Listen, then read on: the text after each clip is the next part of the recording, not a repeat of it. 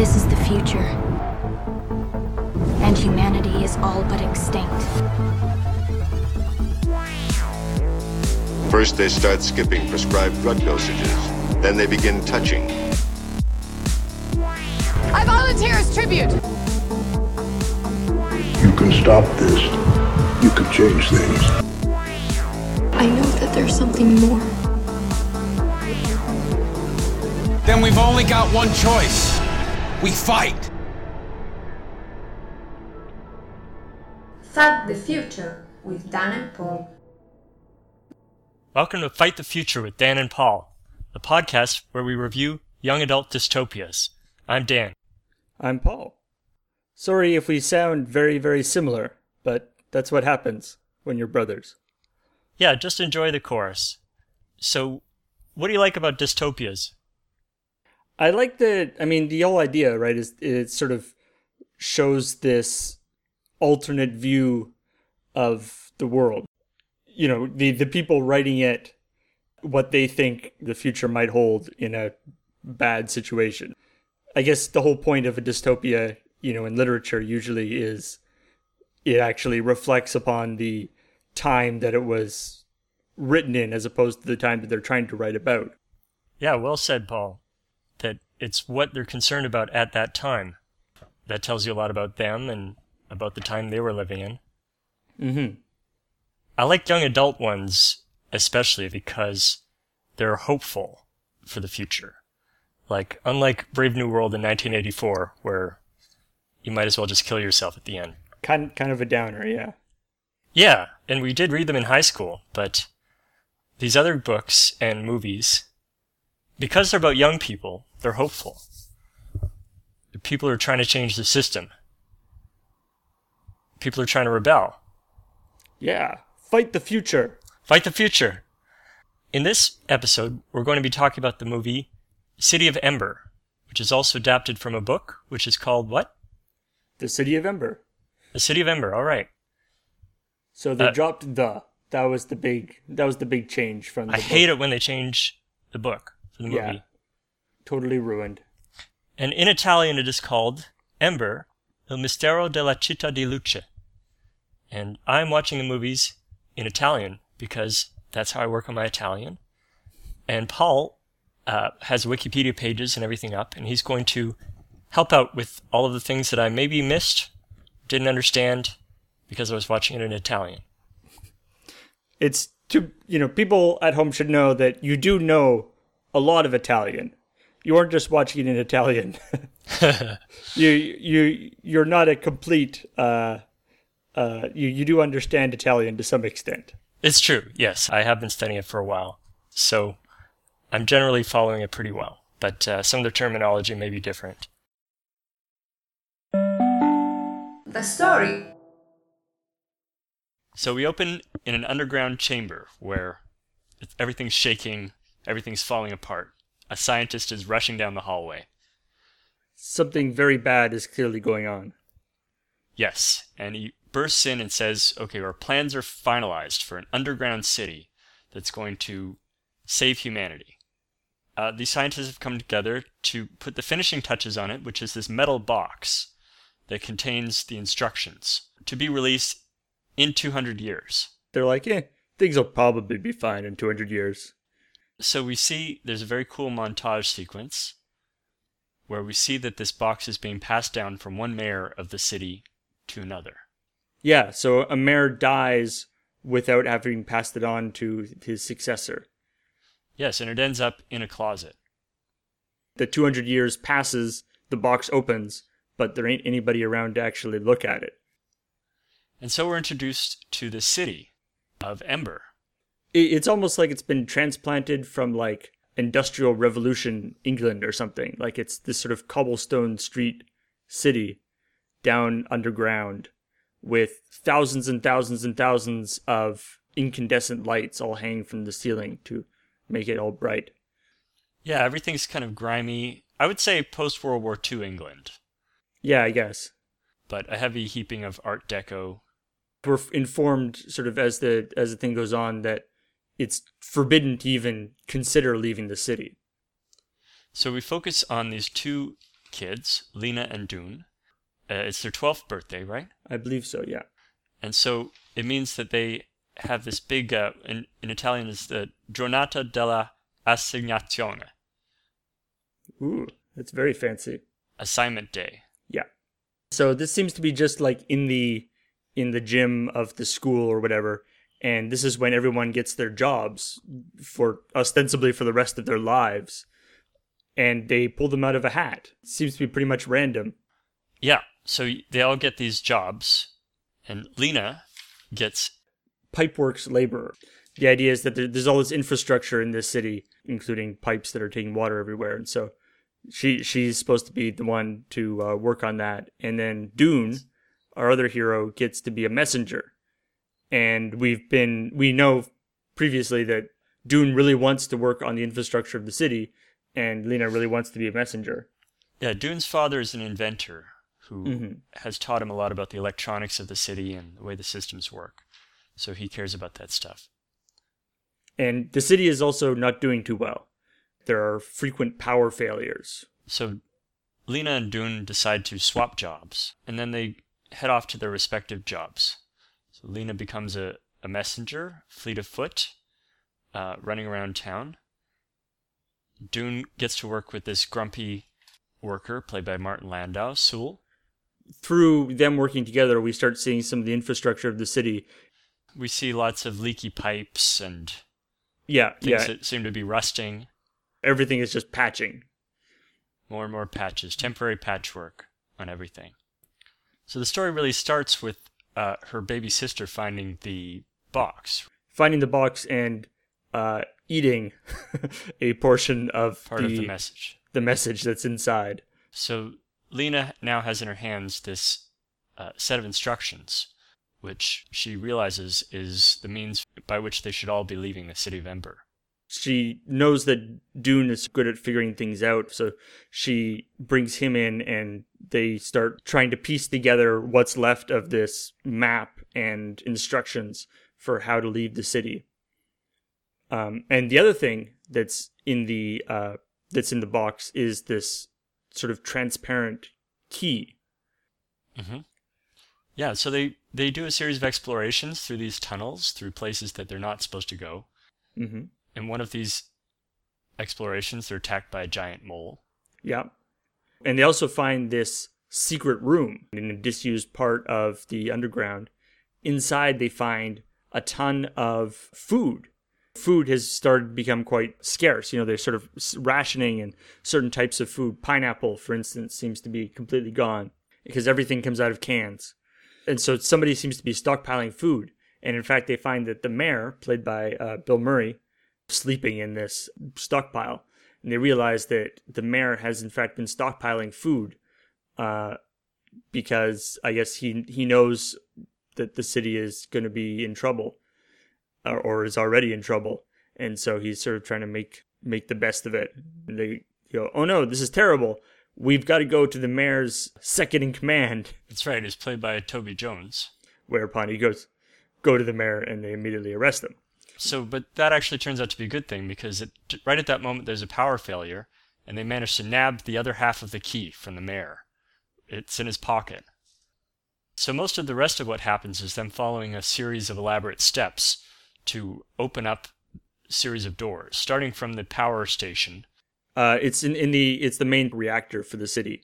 right, which is a gigantic turbine with water rushing over it.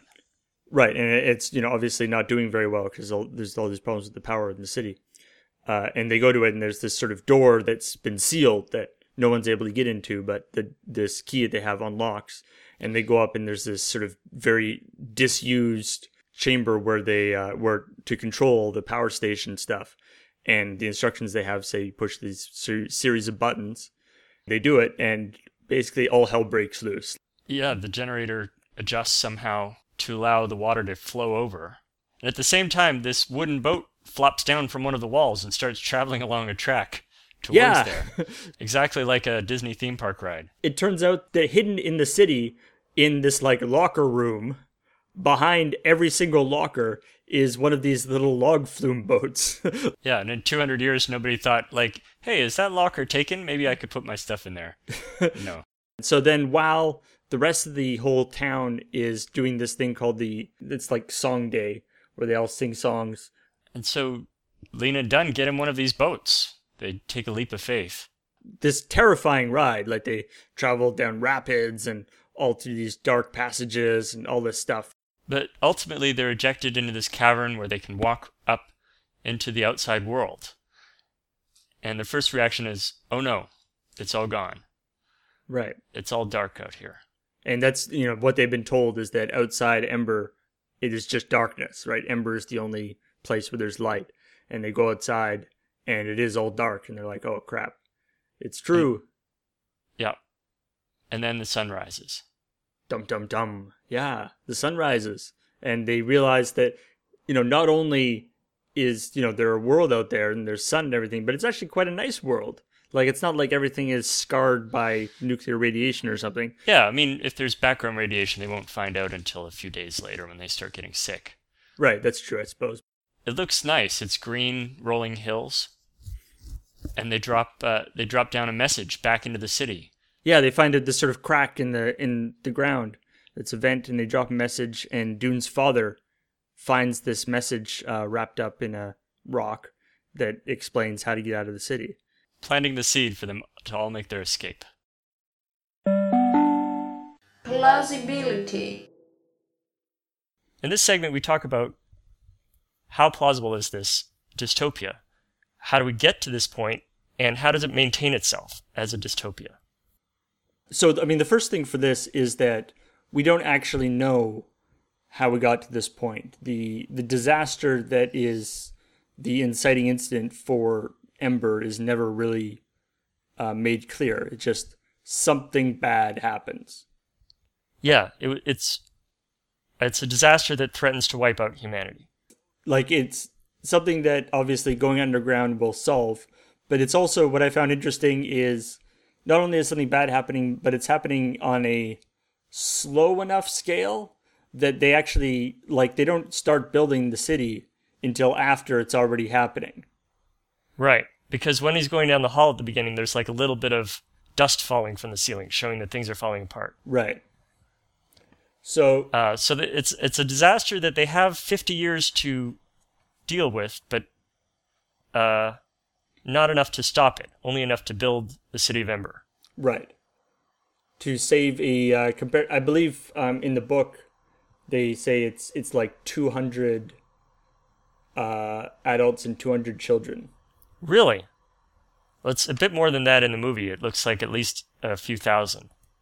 Or well, well but it's towards the end, so people probably reproduced. Hmm. Like this is something I thought a lot about while watching it. Like, Oh no, This is a closed system. A hundred children and a hundred adults.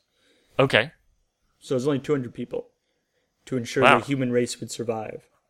yeah. Let's hope they like fucking. but, but they do. I mean, by the time of the movie, there it looks like there's a few thousand people. Otherwise, it would be sheer hell on earth. Like, I I was looking into these calculations. If you started with a hundred thousand people in the city, although obviously they would have started with less, at our current population growth rate, over 200 years, you'd have a million people, Right. uh, which the city could not handle unless you built it way over size. and I mean that's you know entirely possible. That's part of their uh, you know their resource problem is that there are more people than they originally planned. Right, right. So all of this stuff kind of is cool, makes sense in the sense of it being towards the end of its life cycle. Mm-hmm. So, like, I mean, it's a good thing they found it right at that point and not, say, 10 years later, after everything had completely fallen apart. Again, the book according to the book, it's this is two hundred. This is forty one years after the two hundred years. This is two hundred forty one years after the uh, they went down there. Okay, okay, so it's significantly past the point that it was planned to stop. Right. Yeah, so that makes sense. So, okay, so they constructed this artificial city according to a very specific aesthetic Uh huh. that is similar to Rhapsody. Is that what it's called? Rapture. Rapture, yes. I sound They like were they were big. Bioshock fans. big Bioshock fans, yeah. So they decided to build a big statue of a a big daddy. Like it's interesting in, middle. that they that they decided to like it seems like a city almost that was transported down into into a cave as opposed to a city that was sort of built in the cave. That's interesting. What made you see that? Well, just I mean, there's all sorts of weird stuff, like like, like you know the cobblestone roads. There's actually like streetcar There's streetcar tracks? tracks in the roads, um, which we sort of later find out might be in order for all the boats to move around on the tracks. ah, Uh, but like I wrote in my notes, like that's what the tracks are for. like seriously, for these little rickety wooden boats that are supposed to transport And precious humanity. Did nobody away. in the 241 years be like, why are there tracks everywhere? and you know the sort of weird low quality incandescent bulbs that are everywhere. You know, fluorescent lights. We use way less power. compact fluorescence? LEDs, you know, they wouldn't the the the generator would have no issues. Also, what is the generator working on exactly? I mean, one would assume geothermal, Geothermal. but who knows? Yeah, but you know, there's something really appealing about the idea of building a bottle city, building a like the city of Kandor. Or a- actually, a better example is the um, uh, Sand series um, by uh, I, I I forget the author, but it's about a, an entire city built in a silo or an entire society that is in this silo, and it's about like how could you actually have this world that is absolutely contained. There's no outside stuff Right. we learn that there's canned food, so that means that they there's supplies. We never see like the enormous warehouse that it must contain. We only see little bits of it. Yeah, we do see we do see parts of warehouses and stuff, and we also see where the warehouse and that there are a lot of empty shelves. Right, right, because according to the book, it's 40 years past the. So they mm-hmm. did a good job with buffering it a little bit. Yeah, a little bit, but not as much as you might think. like So yeah, so like I found it interesting with like so there's this box that has the instructions on how to get out. Mm-hmm. I was trying trying to figure out like I guess like was the box secret? yeah. Why didn't they like? Why did they need to lock it for one thing? And if it was secret, then why were the mayors holding it in their portraits? Right. Uh, and they're like, hey, wait a minute. After this point, the mayors stop holding this weird box in their portraits. Nobody ever noticed it. That mayor's name, by the way, is Podd Morethwart, Nice. which is a great, you know, fantasy name. So, the line that I thought that that informed the entirety of the plan of Ember that happens at the very beginning of the movie. Um, you know, when they lock this box and they, uh, you know, this will be open in 200 years, so future generations will be spared the sorrow for what they've lost Ah. and that's like that seems to be the like the entire basis for this whole thing is that not only are they going to move everyone into the underground but they're actually deliberately deliberately forgetting about the yeah, outside world That's a great point. Like there's a deliberate forgetting process. like stuff like i mean um even like like the at the end or near the end of the movie there's like the song day right Yeah. and all the songs they sing are about ember itself right. There's no human songs left. There's no like regular in fact, she'll be coming around the mountain. I'm bringing sexy back. one of the li- I, I wrote this down because I thought it was funny that in the like the hymns that they're singing, it's like you know, we are part of Ember. You know, the sun shines above. This is all we know. Like this is all we know is actually part of the hymn that they're singing. Yeah. we are dumb and we like it. And so so there's this idea that like at at whenever the original people went down into Ember, there was a deliberate decision not to tell their kids about the outside world. Right. There seemed to be a big emphasis on kids, on the next generation. and that and that you know this box that there's this idea that that there is a way out is secret the idea that people can leave will or will be able to one day leave ember is a secret And, and impossible to leave until it opens up. right yeah i mean the the process for leaving is the i mean to the point where the only way to get into not only to get to to to leave but notice that the the way to get into the generator to like access the control room for the generator, you needed to have the two keys from this box, Right, right. which seemed weird to me. Like, I mean, there are other things. There are there were all sorts of buttons and switches in that generator control room that you think they would want to ac- have access to, right. considering their generator was literally on fire like the day before. Like it, it had like dozens of buttons on it. and but there- really, there's only one button that's important yeah, at the end. Yeah, it that's funny. It seemed like a, a, a very um, yeah, like I didn't quite see why they couldn't just be like, you know, this terrible thing happened to the outside world, but there will come a day, you know, when the great box opens and we'll all be set free. Right. Yeah, that would be important to encode. I don't know, maybe something somewhere along the line corrupted it to say, this Yeah. is all there is. You shouldn't hope for the future. In the book, um, it's actually not even revealed until they get outside that they were in a cave. Right. See, this is this is the way that the story should have been told, in my opinion, um, because uh, I, I'm sure I'm sure that they shot it one way or wrote it one way for the movie, and then somebody got scared and said, "People are not going to know what's going on. Uh, they're going to be confused. So let's put something at the beginning that makes it absolutely clear." But I'll bet in the book it starts off with, "We're in the city. We've always been in the city." And then you gradually find out that uh, people put them there. Mm-hmm. Like that's much cooler than just laying it all out at the beginning. Right, right.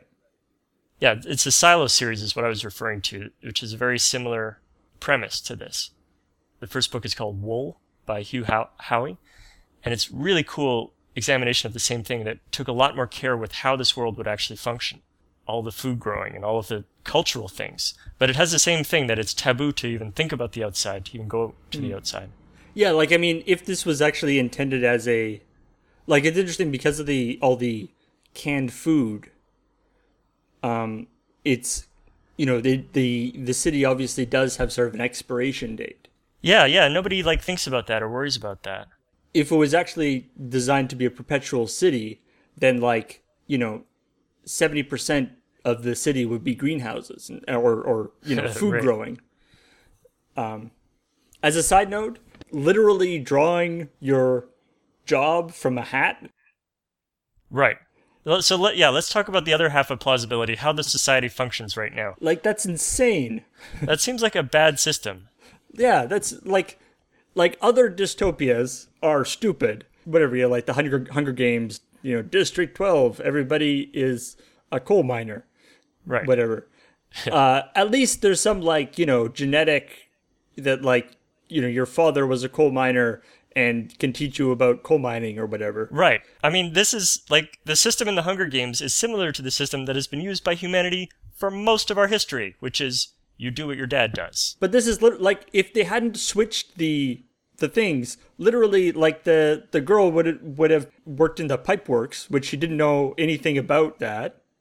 Right. Uh, and the kid and didn't want and didn't want to do it. and didn't want to do and the the the boy who was super interested in uh, mechanical stuff and trying to figure out how the generator worked would have been a messenger Nope. Sorry, kid.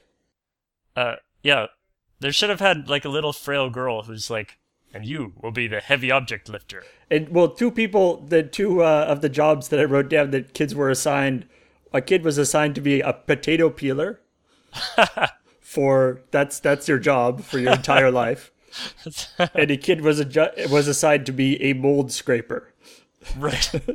and then after every one, Bill Murray would go, "That's a very important job. Good, very good. critical, so job." i mean there's this thing right where i i mean there's this like and it was literally a, a hat that they would draw a piece of paper out of, right? yeah yeah And there was literally nothing stopping people from trading with their. There was no taboo against Well- rejecting your job. Yeah, they didn't talk. I think there is they more about that in the book, but in the movie, there yeah, there did seem. Not only was it that they switched their jobs, but then the idea was that Doon wanted to switch with another kid to be. Yeah, there's a whole economy of jobs, which is of course what would happen if you had an insane system like this. yeah. So everyone, like it's uh, Like, what's to stop you from buying the job you want in whatever currency that you might use? There was no currency, right? It was a very communistic, yeah, and of Society. course, one hundred percent employment.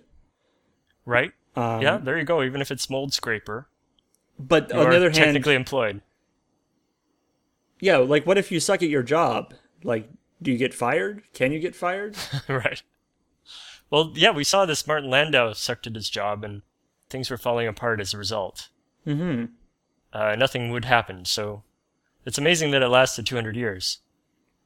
So that was yeah, like I feel like a lot of the problems with the city might be come down to the fact that nobody knows what the hell they're doing. right. The basic problem is the job hat. and nobody If I was elected mayor, which there's, how is it? How does that happen anyway? I but- yeah, maybe he drew mayor out of the hat. Yeah, right. when he was 12. yeah. Uh, they, by the way, they looked like they were different ages too, which didn't Well- make a lot of sense. and they but they, they sort of go to they seem to sort of go to school for x amount of time you draw your job and then everything else is on the job training But uh, okay, let's just talk real quickly about the basics of this world. So there's no money.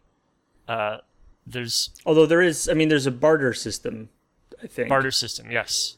So as would always sort of grow up in any situation where you have scarcity right, but people are basically doing okay. It seems like. Um, but but in any in any case, there's no. It's very small. Everything happens in this little tiny city. It's very slightly religious, yeah uh, with this sort of builder religion. yeah and I, th- I think that's a bigger deal in the book that there's sort of this this cult of the builders Huh. Okay, so we've talked about how plausible this world is. Yeah, no, basically, I think in terms of plausibility, what is depicted in the movie is accurate in that it's not, it, it is not going to work for very long. Doesn't work. Doesn't make very much Yeah. sense. If people, if some, you know, people who are left on the uh, left on the surface come down and investigate what happened to Ember ten years after the movie, there is nothing there. Like it's Wow, that's dark. like it is just an abandoned city. Like I feel like the city is very much in trouble. I don't know. It seemed like they could get along a little while longer without resorting to cannibalism. Well, They could eat the giant moths. but the like the generator was gonna die. It's true. So then there's no light and everyone dies. Good point. Okay, good point. Scariness. How scary is this dystopia? So it's it's scary that everything is failing, that the lights keep going out. yeah. Like I feel like, you know, if the you know, if the sort of generator and stuff had been operational, it wouldn't be, you know, it wouldn't be that bad necessarily, especially, you know, if you grew up in this culture so that you wouldn't really know any alternative. I mean, it would suck if you get assigned to be mold scraper. Right. Then your day is just scraping mold. But we don't follow that character. No, no. Presumably she's still down there scraping mold. Yep. at the end of the movie. but as dystopias go, it's not that dark. Like it's actually kind of cozy. The people seem to actually get along Yeah, people are nice. except for the fact that literally every single adult is hiding a deep a dark secret That's true. Yeah. But- they all have some, but usually it's a good secret. Like they're more heroic than you thought. right right but like there's there's some sort of secret going on uh like like you know almost all the adults when you ask them about certain things will be like no we don't talk about that or whatever So there's secrets, secrets and lies, tearing us apart. you know it's not like it's sort of a like a police state or anything really Well, we do see the guy dragged away and beaten up by police, but it's very. That seems like a rare occurrence. Just Yeah, and the- with and, the you know- forbidden zone. and the girl uh you know once she you know sort of uh, accuses the mayor of of stuff is going to be arrested things but Yeah, it is a dictatorship, but a Yeah. a fairly a fairly cozy one. Yeah I mean, it's it's like a small town, so it can't can't get too oppressive. So it actually lacks this thing that other dystopias have of the, the sense that the state is this big grinding machine that you can just be caught up in. yeah You're this I mean, it's anonymous person. it's basically just bill murray right. And he's not even that evil. He's just like greedy. He and wants all that canned pineapple. and it isn't yeah and, and it is very like this sort of small towny thing where like you know for instance where messages are sent by foot um and by you know just by people's names and stuff right like Do you think the messenger is one of those jobs they had to make up to fill up the hat. like they have electricity. Why could they not have telephones? Doesn't Right. he use a telephone at one point? I don't know. Yeah. Well, also, uh, yeah, because the no, no, there there used to be telephones because she Ah. has an answering machine, right? Oh right, right. That that's a cool point. So yeah, the telephones have- replays a message. The telephones have broken down, I guess. Ah, I see. Yeah, okay, that sort of makes sense. But in a, a town that small, couldn't you just use, say, word of mouth to Yeah. get messages? Like, just pass it along? But like every everybody seems to sort of know everyone else. Right. Yeah, so it's okay, but on Like, the other hand, like for instance, when when the girl goes, uh, when when the girl is being chased by the cops, they put up a wanted sign that just has her name on it. that's true. It's like That's wanted this person. right. No picture. Yeah, so it's like, oh, are you that person? Nope. Oh, okay. Why would they have to put up a sign if everybody knows everybody too? He sort the guy Doon the the leads I thought the main characters were very uninteresting, but he, he would just uh, basically the only character trait they have is the character trait that every young adult dystopian character has, which is nosiness, That's very important. curiosity, like a lethal amount of curiosity. Uh, okay, so speaking of scariness, the thing that I would I would not trade this cozy little world for is the giant moles. Yes, I believe that's something from the that wasn't really in the book. Just you know to add more visual excitement in the movie. But the enormous uh, animals. You know, I don't know if that's a you know sort of a reference to the idea that there was some sort of like nuclear thing going on. That was Or natural extrapolation of evolution over 200 years. Yeah, Moles will be enormous.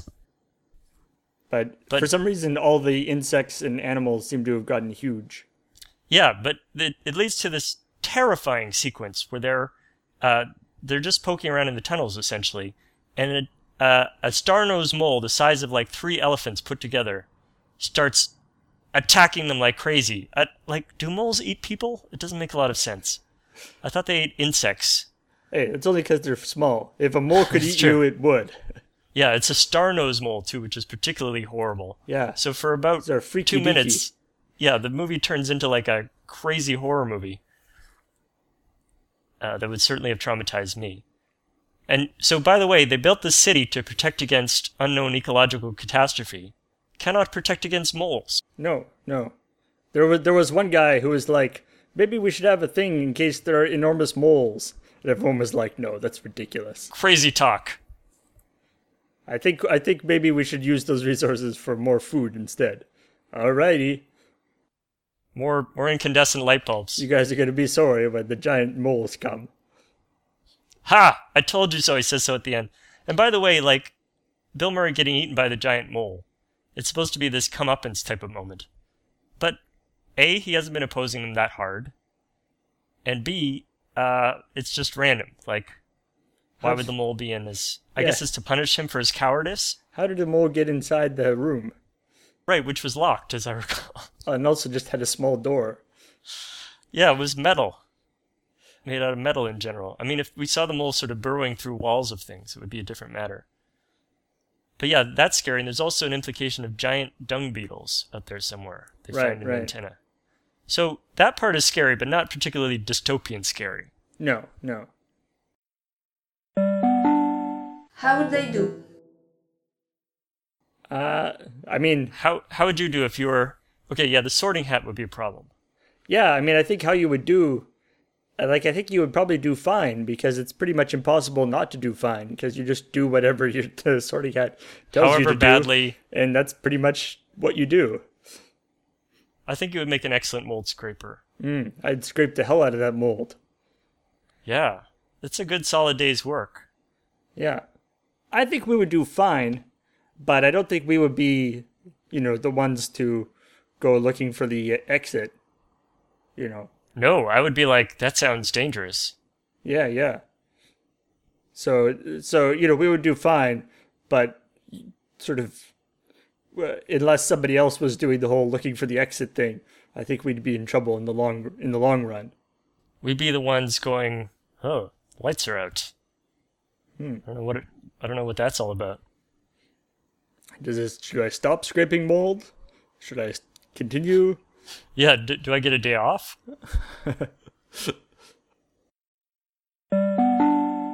Hope for the future. Hope for the future.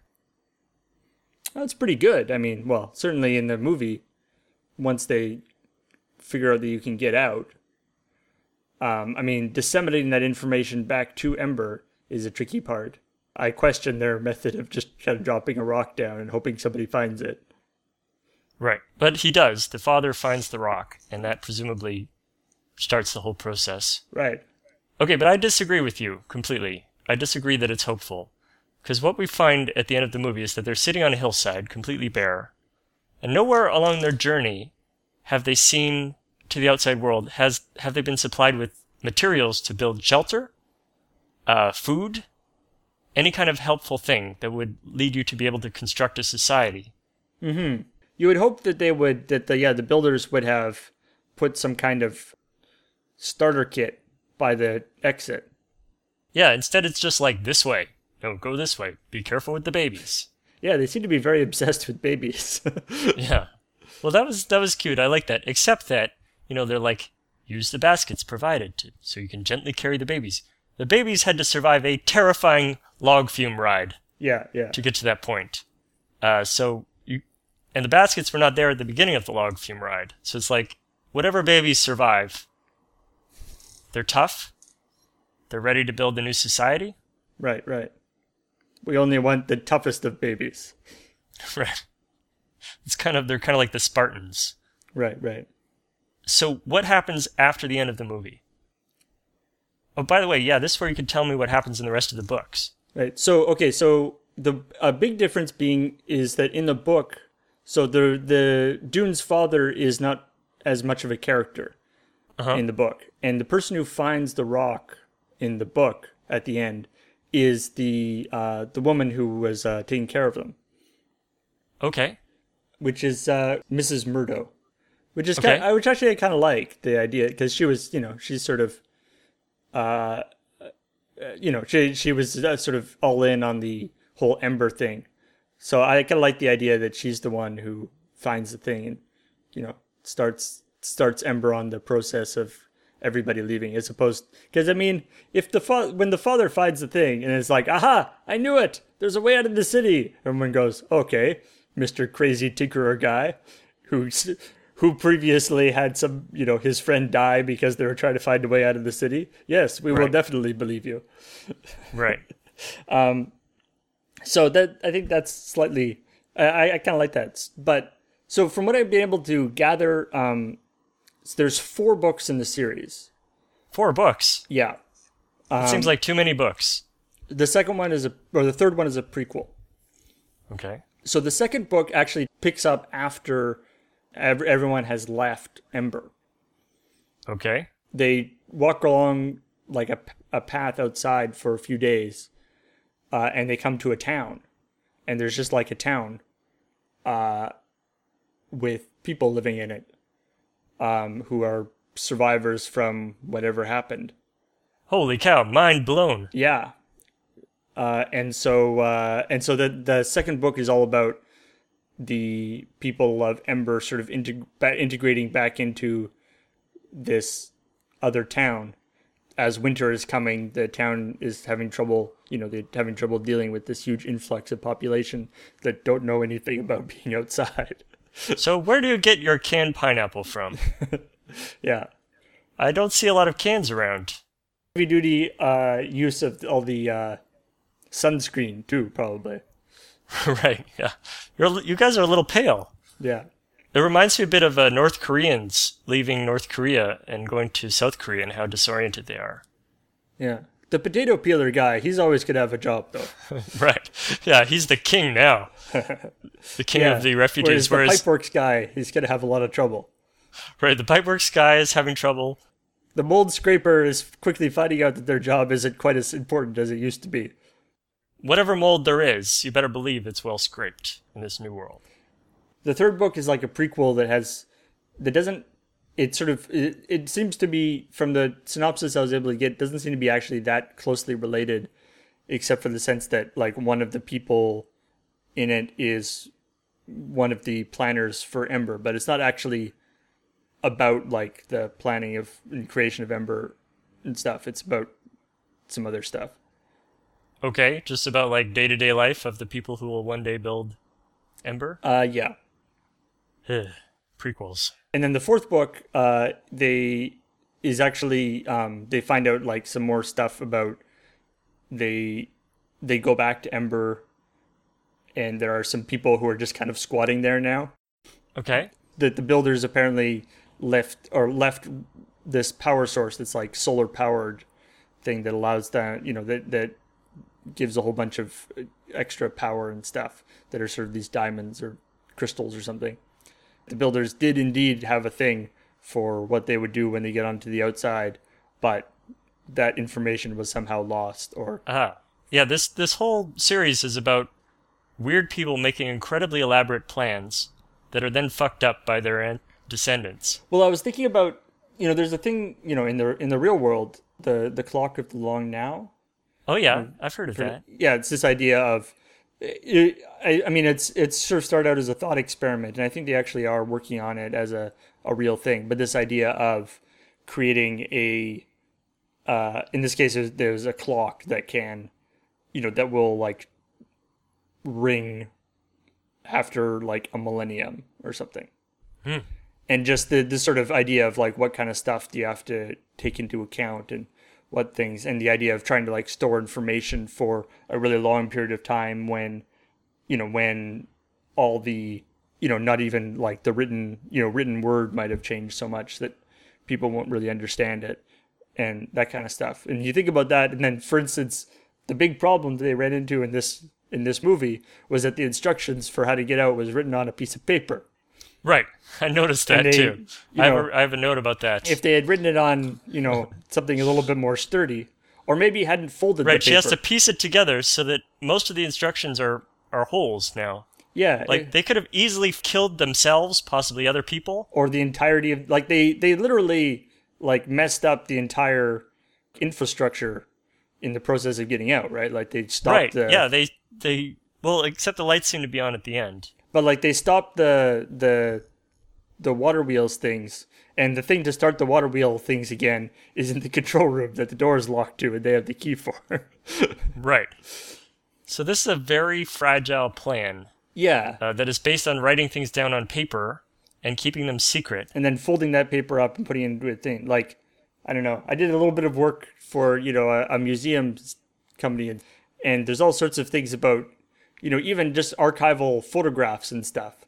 There's very you know if you want to Yeah, like- if, if you want a photograph to survive for 50 years, there's all sorts of you know special like acid free paper and special ways of handling it so that your uh, you know they, so the oils from your skin don't get on it uh, and you know folding it is generally considered to be a bad idea Right. For- And by the way, it's it's yellowed. The paper's yellowed. yeah yeah so you know you write it maybe they could have written it on you know a piece of plastic or Yeah, given that they built an entire crazy city from scratch. yeah the success of the entire city depended on this one piece of information getting delivered at the appropriate time Right. Very, very weird Rube Goldberg device with many failure points, at which point everybody dies horribly yeah if any one step fails. like I, I'm just imagining the you know they go through the entire process, and they you know change the water wheels and do all the things, and then you know it locks into a hitherto unseen gear that starts turning, and, and then just a little sign pops out that says, "Go this way." Yeah, right. It's just like a door, and you just have to yeah, walk the along. The door just pops open. You just have There was stuff that was like that. for a while. Yeah, there was stuff like that in the movie where they went through a whole series of elaborate steps and then just like, here's a key. Yeah, Yeah, but so the future seems hopeful based on the books. Like, th- I like that idea that that humanity wasn't wiped out, but that maybe the people of Ember represent some kind of hopefulness, like that they will have a different nature that will be preserved. That maybe the survivors will all be like Cormac McCarthy, the road esque, you know, all burnt out. Whereas the Ember people are like, "La, we're from the, we're from Oliver." let us, yes, let us sing you the songs of our people. Oh, here we, uh, Is it singing day? Yeah. has it seen day yet? the thing I kept thinking about um uh, the video game um, Fallout because the, there's a whole thing in this. You know, there's a nuclear war and there's these people go into these sort of vaults that are time locked for like 200 years or 500 years or something. And it becomes clear over the course of the game that these vaults while being designed to preserve humanity over the course of, you know, this nuclear apocalypse also had this ulterior motive where there's, you know, there's hundreds of vaults across the United States and each, a, a lot of them were designed as like experiments as well as as well as you know preserving things. So there'd be like one vault where they get a whole bunch of people all with who look the same. Or like there's one vault that's entirely filled with clones of one guy. Oh. or there's you know a vault that's entirely women with one man. Or there's entirely men with one woman. Or there's a vault where you know everyone is you know has all the best stuff. And there's a vault where everyone has all the worst stuff What I like about that is that that has a point of view about the builders, namely that they're assholes. yeah yeah well it's like, Rather like the than- vault corporation Like we're basically in the same relationship to the builders as the people of Ember, in the sense that we're supposed to think that they are cool and doing the right thing, whereas they seem rather insane. yeah yeah they seem like they are maybe not the best people for the job Yeah. maybe they were like a a skunkworks project Yeah. like most like most of the government of the of the world was like eh i think it's probably going to be okay and they were like no no we got to do this yeah. What's Skunkworks? like a uh not uh officially sanctioned Sure. Yeah. A little budget surplus. It's like, you know, we got to spend this money or we won't get it next year. Let's build Right, an right. underground city to last 200 years. Maybe there was no disaster oh jeez Wow, You're blowing my mind. You're certain it'll be long enough? None of us can be certain of anything. We can hope. Growing up with no knowledge of a world outside, future generations will be spared sorrow for what they've lost.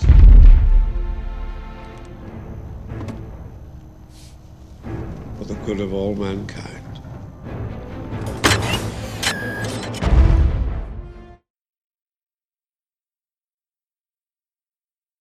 With Dan and Paul. yeah Thanks for listening. Yeah, and join us next time when we'll be doing another book, uh, The White Mountains, which is part of the Tripods trilogy. And we'll also be looking at When the Tripods Came, which is the prequel. And a reminder that this podcast, as with everything that we do on Loading Ready Run, is sponsored by our Patreon at patreon.com slash loadingreadyrun. Our theme song is by Bradley Rains, and the interstitial segments are by Kiara Kant. If you enjoy this podcast, uh, please help us out by subscribing, rating, or reviewing it on iTunes, or you can give us feedback on our forums at loadingreadyrun.com slash forum. want to give a special shout out to forum user Rose Nightshade, who mentioned City of Ember on the forums. I hope you enjoyed this episode. Bye. Bye.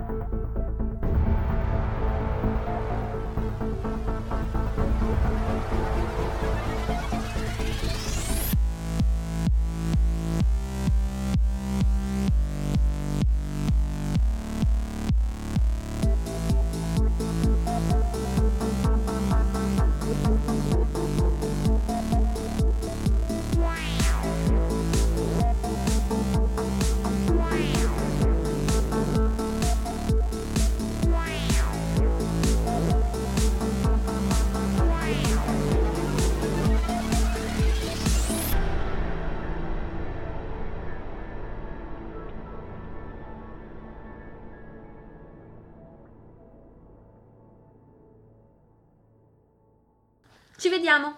Perfetto.